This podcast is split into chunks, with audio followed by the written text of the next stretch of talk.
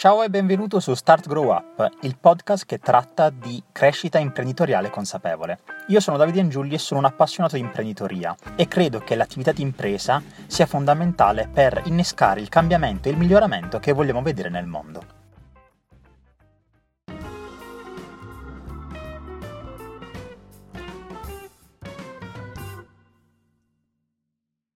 Ringrazio tutti quanti per essere qui in questa nuova puntata di Start Grow Up. Con me c'è Anton Giulio, che chiamerò Antò perché altrimenti dice che si sente in soggezione. Quindi grazie per essere qui con me oggi.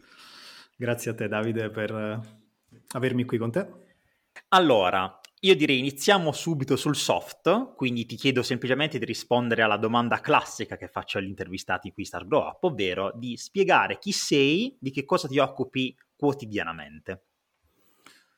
Dunque, Anton Giulio Migliacci, sono attualmente un, una sorta di product manager, mm, faccio parte del product team di una SaaS, poi se vuoi dopo uh, approfondiamo, mi chiedi tu, mi fai tu tutte le domande per approfondire le varie sigle che devo usare per spiegare velocemente cosa faccio.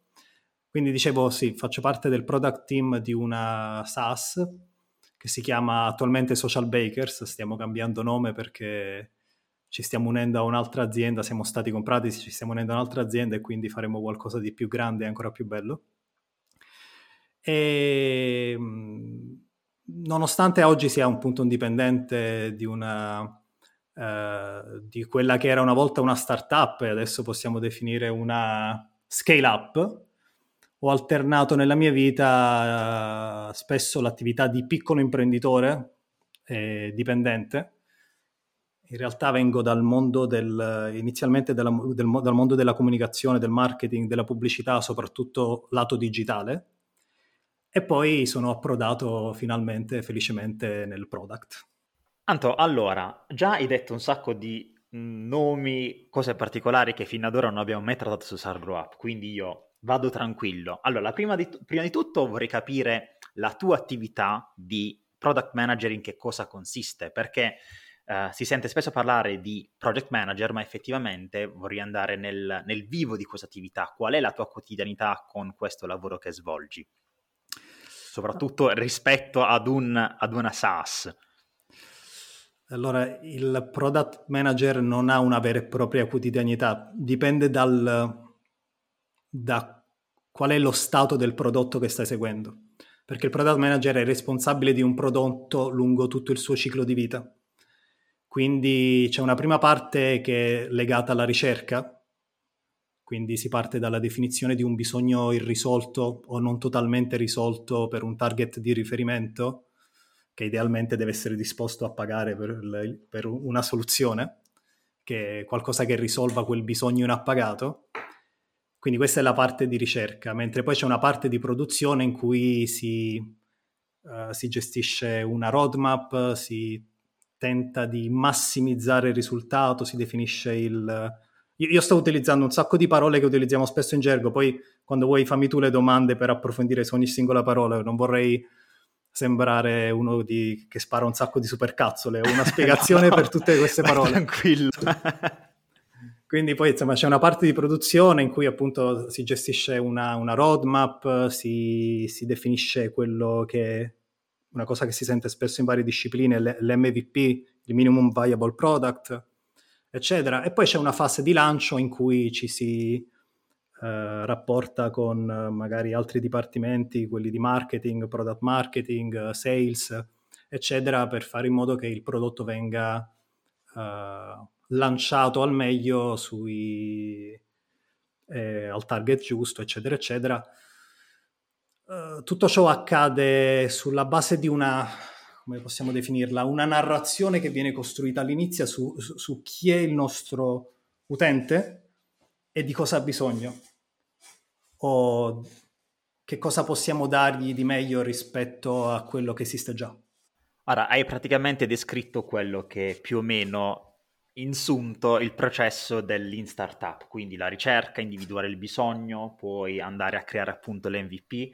Um, ehm, e infatti vorrei da te una definizione di MVP perché so che defini- l'MVP è uno dei concetti più mh, complessi da spiegare, ma in realtà è una cosa molto semplice. Quindi vorrei capire da parte tua che uh, svolgi questa attività e che ha a che fare con l'MVP, che cos'è l'MVP e come riusciresti a spiegarlo in maniera molto, molto semplice. Possiamo provare a dare una spiegazione semplice, che è semplicemente una sorta di traduzione di minimum viable product, quindi è il minimo prodotto, come possiamo tradurre viable? Utilizzabile. Fattibile? Fattibile, okay, utilizzabile. No, in realtà non, non, saprei esattamente quale possa essere la, la giusta pro, la traduzione di, di, viable, però sì, è il minimo, indis- okay, il minimo indispensabile. Ti, ti già, già sta risolvendo il tuo problema, però Uh, rimuovi tutto, tutto, ciò che tutto ciò che non lo definirei superfluo perché nulla è superfluo perché se hai, deciso, se hai fatto una ricerca su un prodotto non, non, non, c'è niente di superfluo ma su qualcosa che per ora può essere rimandato. Voglio darti qualcosa di utilizzabile il prima possibile poi in realtà molto spesso il concetto di minimum viable product viene o frainteso o invece non frainteso, magari declinato. Se sei un marketer, a volte per te il minimum viable product è anche quello che in gergo viene chiamato smoke test. Cioè quando per esempio hai un... non hai il prodotto finito, ma metti in piedi un sito internet Uh, che tra virgolette vende quel prodotto o mostra quel prodotto per iniziare a raccogliere, per iniziare a vedere quante persone possono essere interessate anche per, per, alcuni marketer anche quello è un eh, MVP, un minimum viable product. Per noi che veniamo, per noi che lavoriamo nel product management, uh, no, quello non è un minimum viable product, quello è uno smoke test.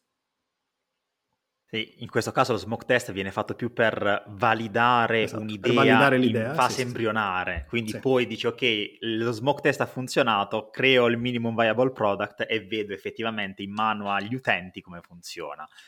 Uh, tra tutte queste sigle che hai detto, che possono sembrare strane, ma invece qui su, sul mio podcast per fortuna sono di casa, vorrei invece parlare del, del SaaS, che immagino mm-hmm. sia un software SaaS, giusto? Sì, SaaS è l'acronimo di Software as a Service, che in qualche modo forse si contrappone al Solution as a Service.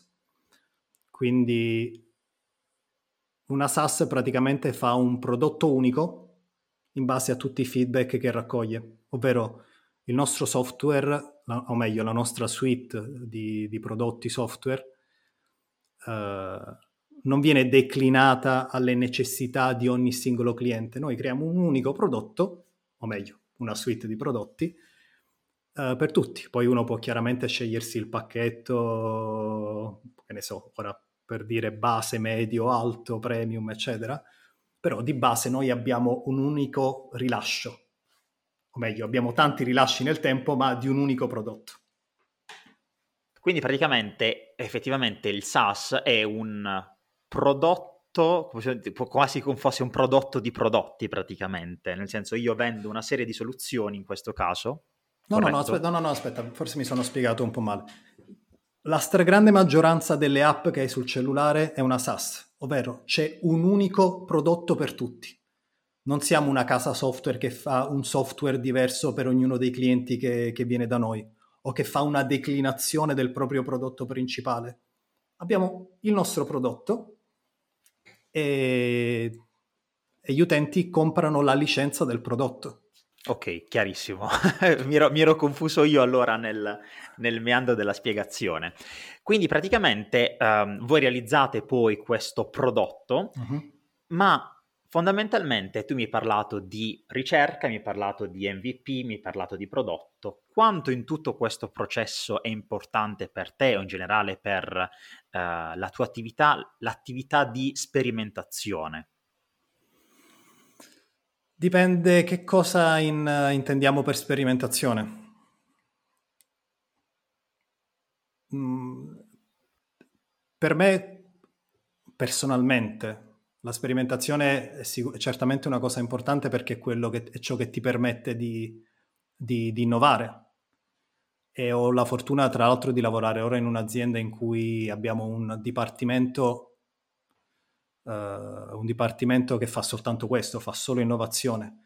sperimentavamo soprattutto con i big data, con i dati, e a, tra, attraverso questa sperimentazione su questi dati costruiamo eh, insomma, modelli, pre, uh, modelli, predittivi, uh, abbiamo diversi progetti basati sul machine learning e altre supercazzole, tanto per cambiare. No, cioè, le chiamo supercazzole perché... altre cose complesse. no, le, le, chiamo supercazzole perché molto spesso i miei amici mi prendono in giro perché utilizzo spesso questi termini, però è, sono i termini che utilizziamo al lavoro e quindi, e quindi li devo... Eh, li utilizzo fedelmente. Quindi è, è importante la sperimentazione, però probabilmente non deve essere fine a se stessa molto spesso chi fa sperimentazione, la ricerca dell'innovazione lo fa anche con la vanità di poter dire siamo una società innovativa, un, uh, fa, noi facciamo innovazione. Però l'innovazione fine a se stessa è pericolosa perché deve, ess- deve essere comunque accompagnata, secondo me, ma insomma, secondo chiunque del mestiere immagino, dalla, dalla comprensione del bisogno che stiamo andando, eh, del, del problema che stiamo andando a risolvere, dal bisogno che vogliamo soddisfare. Vedo spesso in Italia delle start-up tecnologiche, ma non solo in Italia, molto spesso prendiamo come cattivo esempio l'Italia, ma non è un cattivo esempio, spesso in Italia poi ci sono delle, delle grandissime start-up, delle ottime start-up, però vedo spesso delle start-up in Italia che falliscono perché si innamorano della tecnologia che producono e non comprendono che se quella tecnologia non va a risolvere un problema, se alla base non c'è una ricerca del bisogno che si sta andando a soddisfare, quella tecnologia diventa fine a se stessa, diventa inutile. Quindi magari se sei fortunato ti compra qualche big del tech e riutilizza la sua tecnologia come vuole lui, ma se non hai questa fortuna, quella startup va a fallire come tante, start- come tante altre startup. Anto, stavi parlando, hai detto un termine che secondo me è molto importante, su cui vorrei focalizzarmi, che è innamorarsi, quindi l'essere, come posso dire, attaccato in un certo qual modo alla tecnologia. Quindi, e questo mi ha detto essere una motivazione di fallimento. In questo caso, secondo te, l- bisognerebbe essere meno attaccati alla tecnologia e più interessati al problema che intendi risolvere. Quindi la tecnologia, il modo, diciamo così, va in secondo piano rispetto al perché? Beh, certo, certamente, certamente. Il perché è sicuramente deve, il perché è la tua stella polare quando, quando decidi uh, di, di, creare un prodotto, un servizio, di, quando decidi di creare valore. E la tecnologia invece è una soluzione, una delle possibili soluzioni. Prima di arrivare alla soluzione bisogna, come dicono, come dice spesso Gaito, bisogna innamorarsi del problema. Quando, quando citi Raffaele su questo podcast hai pro- carta bianca. ma, ma, ma, tu sai che e... io faccio questo lavoro oggi anche perché, anche grazie a Gaito, perché 3-4 anni fa, quando ero in un, quando, durante una piccola esperienza da, da imprenditore, sì, perché avevo la, il mio prodotto, avevo la mia SaaS, avevo la mia piccola startup, per completare un po' le mie conoscenze sentivo spesso parlare di growth hacking, feci un corso di growth hacking e uno dei due mm, docenti era Gaito per l'appunto. E tra l'altro gran corso, posso fare un po' di pubblicità al corso? Era un corso de, de, di Lacerba. Di Lacerba, l'ho fatto anche io, conosco bene. e io da lì, loro già in quel corso di growth hacking parlavano spesso di prodotto, mi iniziai a innamorare del, del, del, mondo del product, cominciai a ricercare e mi resi conto che io volevo fare il, non volevo fare, cioè, volevo fare il product manager. Lì me, me, mi resi conto e poi un annetto dopo, meno di un anno dopo, sono andato a finire nell'azienda dove lavoro ora. Quindi grazie Raffaele, grazie Gaito, non ci conosciamo quindi ti chiamo anche per cognome. Se, se stai ascoltando questo podcast ti devo un pezzo della mia felicità. Ok, allora guarda, ti dico una cosa, Anto. Uh, Raffaele l'ho intervistato due settimane fa. Oggi, oggi che stiamo registrando, esce la sua puntata. Ah, devo ascoltarla. Quindi dirò, guarda Raffaele, che una puntata che ho registrato c'è un ringraziamento per te, quindi ascoltala perché penso gli, gli possa far molto piacere questa, questo Ora, ringraziamento. Se vogliamo essere, eh, cioè poi in realtà c'era anche un altro ragazzo con lui, se non mi sbaglio, Luca, Luca Bar- Barboni. Es- ok, sì. E quindi dovrei, eh, do- do- dovrei ringraziare anche lui, soltanto che Gaito continu- ho continuato a seguirlo sui, su Facebook e quindi mi è rimasto un po' più impresso. Va bene, penso che Luca, se ascolterà questo podcast, non ci rimarrà male in questo caso. Um, guarda, hai, ovviamente ho riconosciuto determinati termini, quindi la stella polare, la North Star famosa del, del growth hacking, ma mi è rimasta impressa un'altra parola che hai detto mentre eh, spiegavi questo concetto del non innamorarsi della tecnologia, ovvero il, il creare valore. Secondo te che cosa significa creare valore? Eh, qui possiamo perderci, secondo me, un po' nella semantica del termine valore. Quindi proverò a raccontare quello che è nel mio mondo del product. Il valore è la soluzione al problema. Poi idealmente, poi quanto sia nobile il valore dipende da quanto sia, perché poi la parola valore ha anche di nobiltà, no? senso, ah, il valore. Eh. Quanto sia nobile il valore che, che rilasci dipende da quanto è nobile il problema che stai risolvendo. Uh, però, se vogliamo semplificare, è la soluzione al problema il valore.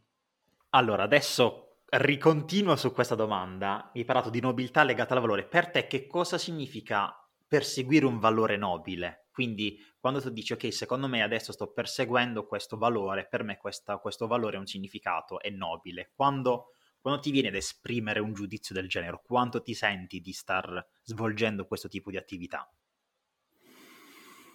Questa in realtà è una cosa con cui moralmente faccio un po' i conti spesso, nel senso che lavoro in un ambito che è quello del marketing, per, del, del product a servizio del marketing, che è un campo molto bello, ma non è, non è un campo che trovo personalmente del tutto nobile. Mi piacerebbe sicuramente per, per, quanto adori il mio lavoro e adori l'azienda dove lavoro, eccetera, e adoro anche i nostri, i nostri clienti che, con i quali, che mi aiutano spesso a comprendere il loro problema, ma mi aiutano nella ricerca, eccetera, eh, mi piacerebbe, preferirei sicuramente lavorare, che ne so, in una delle aziende di Elon Musk, per esempio, che accanto al creare, al di sopra del livello base di, un, di un, creare un lavoro che porta a un ritorno economico, crea anche un valore a servizio dell'umanità. Cioè, eh, fare, insomma, vendere delle Tesla per poi allo stesso tempo abbassare le emissioni di CO2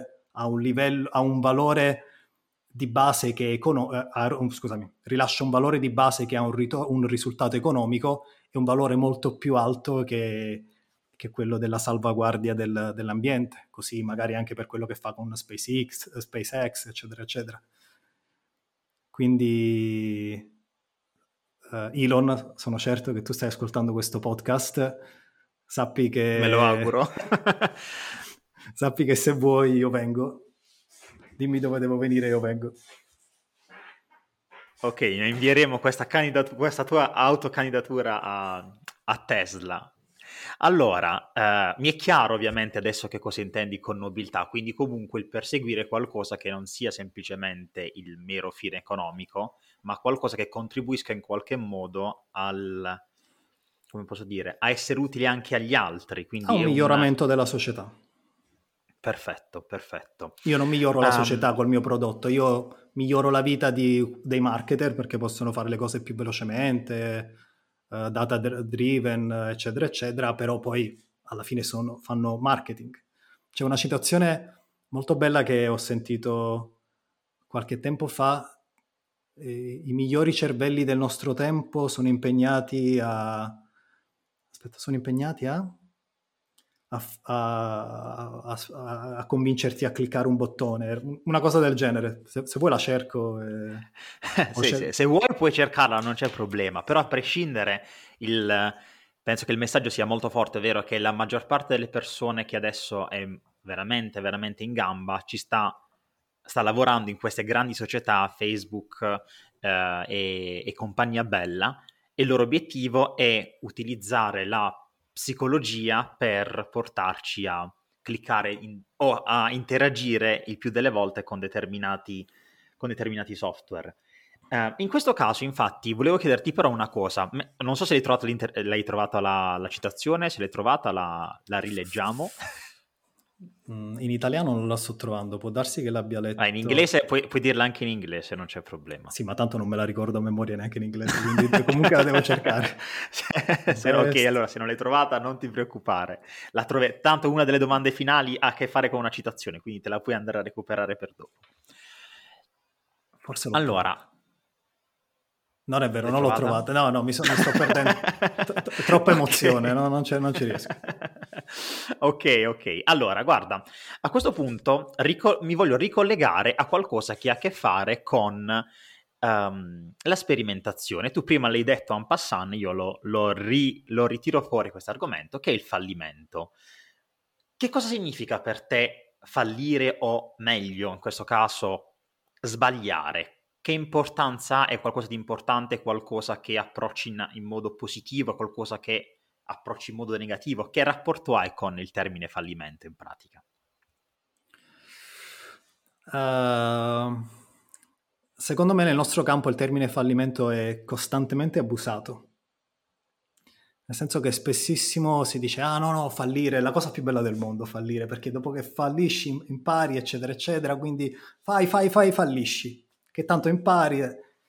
Sì, vero, però secondo me il fallimento dovrebbe essere controllato. Se tu il tuo fallimento vuol dire aver preso e aver investito la stragrande maggioranza delle tue risorse in una cosa che fallisce, quello non è un fallimento intelligente. Magari impari, eh, perché si impara da tutto, però non è il tipo di fallimento che dovremmo stare qui ad adorare. Il tipo di fallimento che dovremmo stare qui ad adorare è quello in cui se fallisci dieci volte, sai che hai ancora risorse per, l'undicesima vo- per provarci l'undicesima volta e con tutto quello che hai imparato avere successo. Un fallimento cieco per, eh, un fallimento cieco per dire ah sì, ci provo, eh, come va va, secondo me mh, mm, non, è, non è un approccio positivo. Quindi andare, cioè un fallimento fino a se stesso, farlo giusto per, giusto per dire che hai fallito, che può sembrare un controsenso, ma a quanto pare ci sono persone c'è, che... No, c'è la moda, c'è la moda ora nel nostro settore di dire fallisci, fallisci, fallisci, non aver paura del fallimento. Io ci andrei cauto. Non aver paura di un fallimento controllato, di un fallimento in cui tu sai che se cadi puoi rialzarti, non di un fallimento in cui poi hai finito tuoi, tutte le tue risorse, tutti i soldi che avevi da parte e poi, e poi devi tornare a fare quello che facevi prima. Deve essere comunque un fallimento intelligente. Mi piace molto questa definizione di fallimento che hai dato, sia fallimento controllato sia fallimento intelligente. E parlando di, um, di fare impresa in questo caso, tu mi stai dicendo prima che hai fatto, ora sei dipendente, però comunque hai fatto impresa in passato, comunque negli ultimi anni prima di, uh, di fare questa attività di project manager. E ti volevo chiedere per product questo... Manager, product, project. Perché cosa ho detto? Hai detto, hai detto project, detto? project, manager. Product con, manager. Con, no, con perdono, perché io sono un project manager e tu hai detto product manager, quindi l'abitudine a dire project. Allora, ti dicevo, Anto, che uh, data la tua attività di product manager uh, e però la tua esperienza come uh, imprenditore individuale, immagino, quindi comunque sì. da in, in, in, in, solitaria, diciamo così. Uh, semi, semi-solitario, ho sempre avuto. Okay. Vabbè, ho un imprenditore con due, tre, quattro collaboratori a seconda del periodo e, del, e dell'attività che svolgevamo.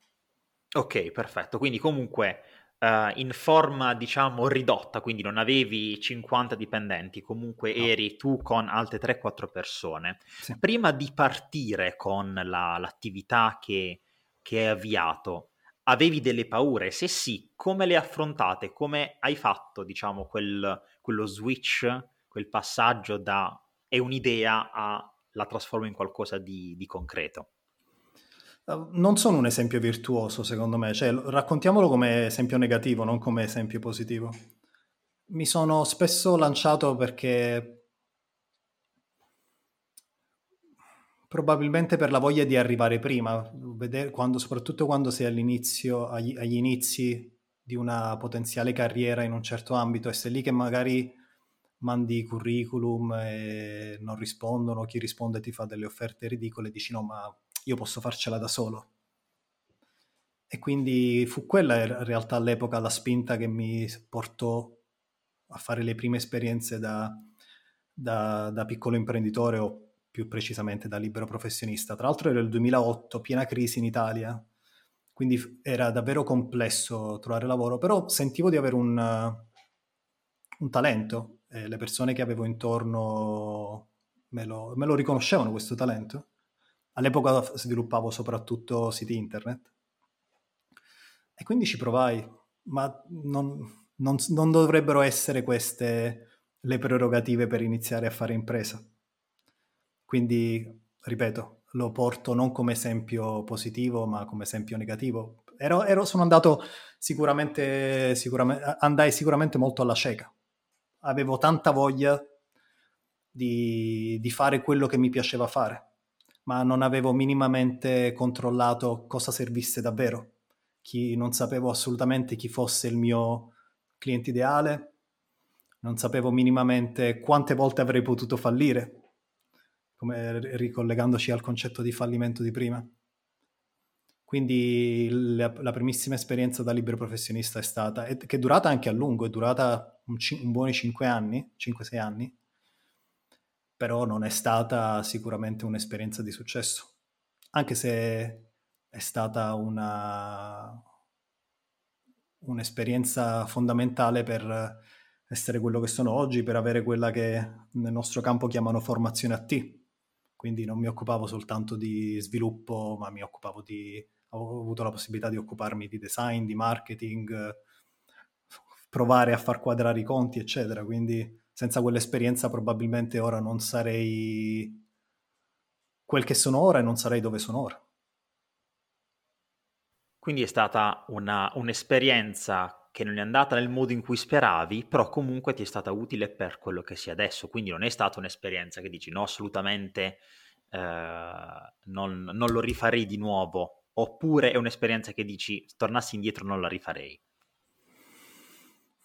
La rifarei sicuramente, ma al momento giusto.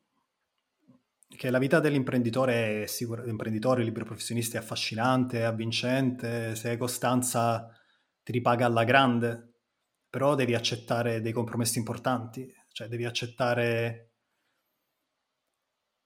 a parte il fatto che devi accettare una costante sovrapposizione tra vita professionale e personale, e quindi magari se non sei sereno nella vita, e io in quel periodo probabilmente non avevo neanche la serenità per affrontare queste cose, probabilmente la tua impresa non sarà un'impresa serena. C'erano, lo rifarei, ma al momento giusto e magari con un po' più di calma lo farei guardandomi, cercando di capire, sicuramente eh, cercando di capire chi è il mio cliente ideale e qual è il suo problema principale, o meglio, come posso aiutare a, risolver, a risolvere un problema. Io all'epoca cercavo a tutti i costi semplicemente di vendere la mia capacità di fare siti internet uh, migliori di quelli che si trovano in giro che erano tutti, tutti uguali, erano tutti siti internet fatti con WordPress, tutti uguali, non rendendomi conto che, che un sito internet con, fatto con WordPress risolveva molti più problemi del mio sito internet strafigo con tutti gli effetti speciali del caso.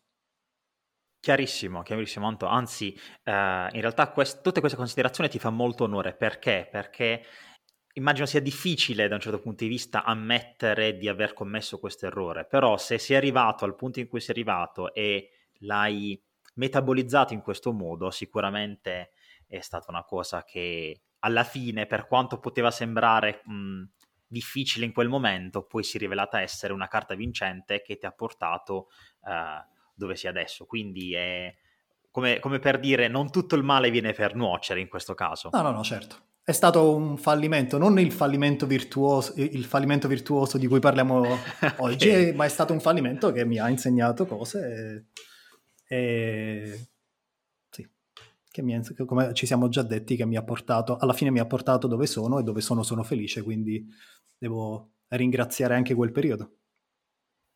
Anto, guarda, una domanda mi viene in mente. Hai, hai parlato ovviamente di quello che ti ha insegnato questa esperienza e di conseguenza ti chiedo che cosa significa alla luce di tutta l'esperienza che hai fatto, sia da libro professionista, sia da piccolo imprenditore che da dipendente, che cosa significa per te fare impresa? Hai un, un tuo ideale di che cosa significhi fare impresa? Qual è lo scopo ultimo di fare, di fare impresa?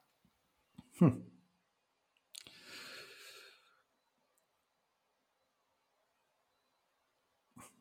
Questo silenzio poi decidi tu quanto deve durare nella, poi, nella, nella release dell'intervista. no, non, ero pronto a questa, non ero pronto a questa domanda. Vai, vai, veramente ragionarci su a, a caldo, nel senso mi piace questo discorso che abbiamo, che abbiamo intrapreso, questa, queste considerazioni, sia quelle che hai fatto sulla nobiltà del valore, sul, uh, sul ricercare il bisogno che una persona ha. Quindi per questo ti ho fatto questa domanda.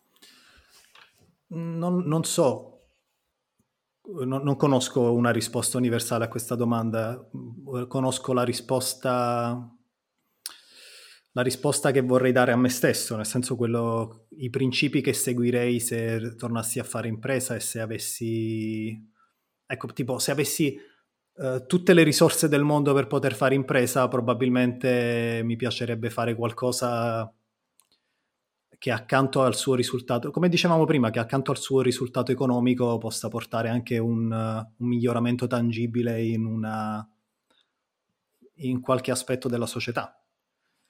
A, a oggi noi che facciamo software abbiamo in qualche modo la, la possibilità di creare dei superpoteri, perché se pensi a quello che facciamo oggi col software, facciamo delle cose che fino a vent'anni fa sembravano uh, sembravano dei poteri da divinità greche, no? comunicare in tempo reale con l'altro lato del mondo, guardare de- ai, dati, ai, dati, con una profondità mai, mai, esistita prima, utilizzare il machine learning per, pre- per predire possibili scenari futuri. È una tecnologia di cui è facile innamorarsi ed è, sarebbe una tecnologia con cui sare- sarebbe bello utilizzare questi, mettere al servizio questi superpoteri non uh, solo a servizio del capitale, ma anche della società. Come una specie di Superman, diciamo così, utilizzare i, i, questi superpoteri a fin di bene. Sì, sì, una specie di Superman, anche se utilizzando la tecnologia forse Batman, è più... Batman e Spider-Man sono più vicini al concetto, però sì. Sì, Superman è è troppo, come posso dire, è troppo... Sì, dai, Superman è raccomandato. È alieno, cioè, viene da un altro cioè, pianeta, c'ha i superpoteri, non è uno che ha acquisito i poteri per, per caso, o come Batman in questo caso, se li è, uh, se li è creati attraverso la, la tecnologia. Esatto. Guarda, Anto, le domande mie classiche sono finite. Di conseguenza io, come immagino tu sappia, ho tre domande conclusive per Sono dare il, il fine a questa intervista. Quindi io te le leggo tutte e tre e poi mi rispondi nell'ordine che preferisci. Allora, la prima è quale valore ti rappresenta? Seconda domanda, quale libro stai leggendo al momento o hai letto recentemente e ti sentiresti di consigliare? E ultima domanda, quella che, su cui ti do il tempo di, di poterla cercare se, se, non te la ricordi, è quale citazione ti rappresenta? Ok, allora partiamo con uh, il valore. Uh, quella, quella che preferisci. Mi piace il valore. Non dico che è il valore che mi rappresenta perché altrimenti me la suono e me la canto da solo. Però mi piace, però ogni tanto lo ritrovo in me stesso, non sempre, ed è, credo sia la spinta al miglioramento, non all'automiglioramento, non sono, anche se leggo parecchie cose sull'automiglioramento, non sono un granché, la mattina continuo ad aprire il cellulare come prima cosa invece che andarmi a fare una corsetta, quindi non quel tipo di miglioramento, però mi piace migliorare quello ciò che ho intorno, stesso il fare prodotto vuol dire, un, vuol dire costantemente chiedersi come posso renderlo migliore, come questa cosa può risolvere ancora più problemi o come può risolvere ancora meglio il, il tuo bisogno. E questa è una cosa che me, me, la, me, la, me, la, sono ritrovata spesso nella mia vita. Alla fine ho iniziato a fare, alla fine ho iniziato a fare siti internet nel lontano 2001 quando avevo 17 anni e lo facevo perché facevo parte di una piccola bolla di persone che si facevano i siti internet e io prendevo i loro siti e dicevo no ma guarda che questa cosa non funziona così, la, la posso, sì, se, eh, andrebbe meglio se fatta in questo modo. Gli prendevo, prendevo i loro siti internet e li miglioravo. E, ed è una cosa che mi ha portato a, a, sperimentare, come dicevamo prima, che mi ha portato ad, ad ampliare le mie conoscenze. Ed è una cosa che mi ritrovo ancora oggi nel lavoro che faccio ripeto, non sono costantemente così bravo a migliorare le cose, però quando posso, quando posso ci provo. Però è questa, questa tendenza che ti porta a, a, a, individuare come potresti migliorare qualcosa. Sì, sì. Probabilmente... Vabbè, valore accettato. Grazie. Immagino che in realtà sia un valore che ho in comune con la stragrande maggioranza delle persone che facciano il mio lavoro. Probabilmente se non hai questo questo valore o questa, questa, propensione non arrivi a fare il product manager, product owner o questo genere di, uh, di lavori. Comunque valore accettato, quindi mi sento più... Valore accettato, valore accettato. ok, adesso seconda domanda, cioè nel senso, uh, la risposta alla seconda domanda, qual è la seconda domanda per te? La citazione o il libro? Allora, facciamo la citazione. Ok, ok che non so se mi rappresenta o più che altro vorrei che mi rappresentasse. Uh, tra l'altro, piccola storiella, un po' di storytelling. Uh, volevo, ho cercato, mi stavo preparando per l'intervista e ho cercato, stavo cercando una citazione di, uh, di Elon Musk, che, che, cito spesso perché insomma per me Elon Musk è, è, più di Bruce Wayne, cioè Elon Musk è, il, è, è l'ideale al quale aspirare. aspirare con tutti i suoi difetti umani, eh, però comunque. Però non ho trovato nessuna citazione che mi, che mi piacesse particolarmente. Allora poi sono passato a Steve Jobs e anche lì non ho trovato una citazione che, che, mi, che mi piacesse o che in qualche modo mi sembrava giusto citare in questo momento. E perciò poi alla fine mi sono arreso, sono andato da mia figlia e gli ho chiesto, senti, ma c'è qualcosa che io dico spesso che ti ricordi?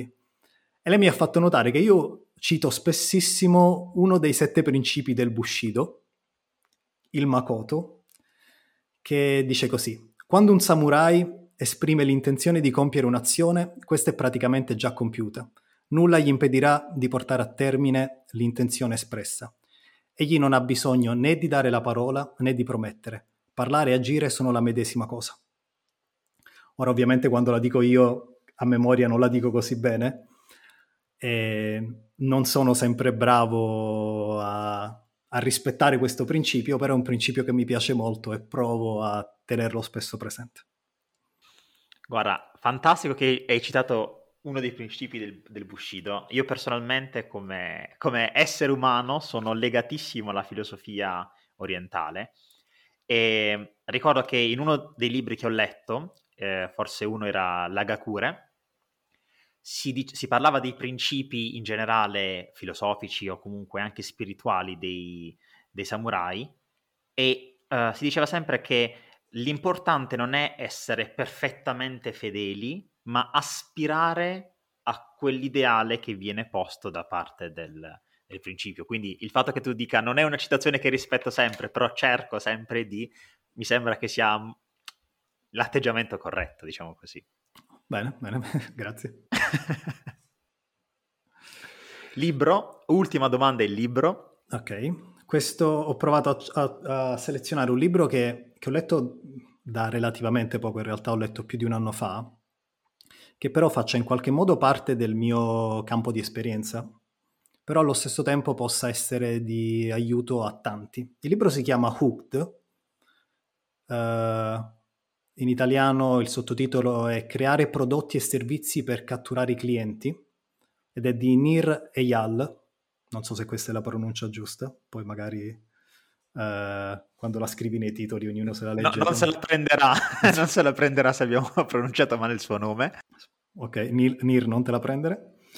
E, e perché lo, lo consiglio? Perché di base è un libro che ti insegna a creare prodotti che che generino abitudine, come è, una, è, all'ordine del giorno eh, la necessità di disintossicarsi da Facebook, Twitter, eccetera, perché creano abitudine.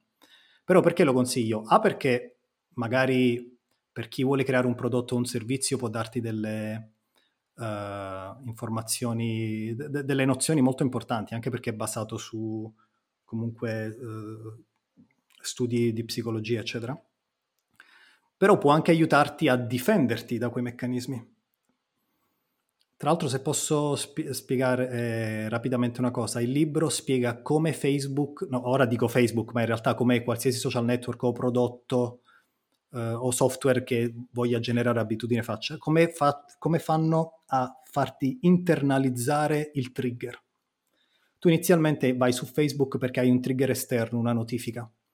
Dopo un po', attraverso i meccanismi che vengono spiegati in questo libro, il tuo trigger viene internalizzato. Tu non vai più su Facebook perché ti arriva una notifica. La notifica ti parte da dentro, vai su Facebook senza neanche accorgertene. Il libro spiega come si arriva a quello e quindi in qualche modo può aiutarti a difenderti da questa cosa. È un libro fantastico, Anto, quindi grazie per questo consiglio. È bellissimo la questione delle abitudini applicata alla tecnologia. Io ho recensito eh, Fattore 1% di Luca Mazzucchelli, e mi sembra che questo libro, questo che hai detto tu, Hooked, e anche La dittatura delle abitudini insieme siano quei libri che applicati al marketing possano fare molto bene come possono fare anche molto male. Però assolutamente d'accordo, anzi, eh, come dicevi tu, giustamente, leggere questi libri ti permette di, da una parte, conoscere, avere una nuova arma, diciamo così, ma dall'altra parte avere anche un bello scudo con cui, con cui difenderti, perché se sei consapevole di questi meccanismi, riesci in qualche modo a sfuggirci. Sì, esatto. Guarda, Anto, l'intervista posso considerarla conclusa qui, quindi io veramente ti ringrazio un sacco per essere stato qui con me oggi. Grazie a te per avermi intervistato, che intervist- quando ti intervistano è anche un buon momento per fare un po' di introspezione, quindi grazie due volte. di niente, figurati. Ovviamente ringrazio anche tutti quanti gli ascoltatori che hanno ascoltato la puntata fino a questo momento e ovviamente noi ci vediamo alla prossima. A presto, grazie. Ciao, grazie.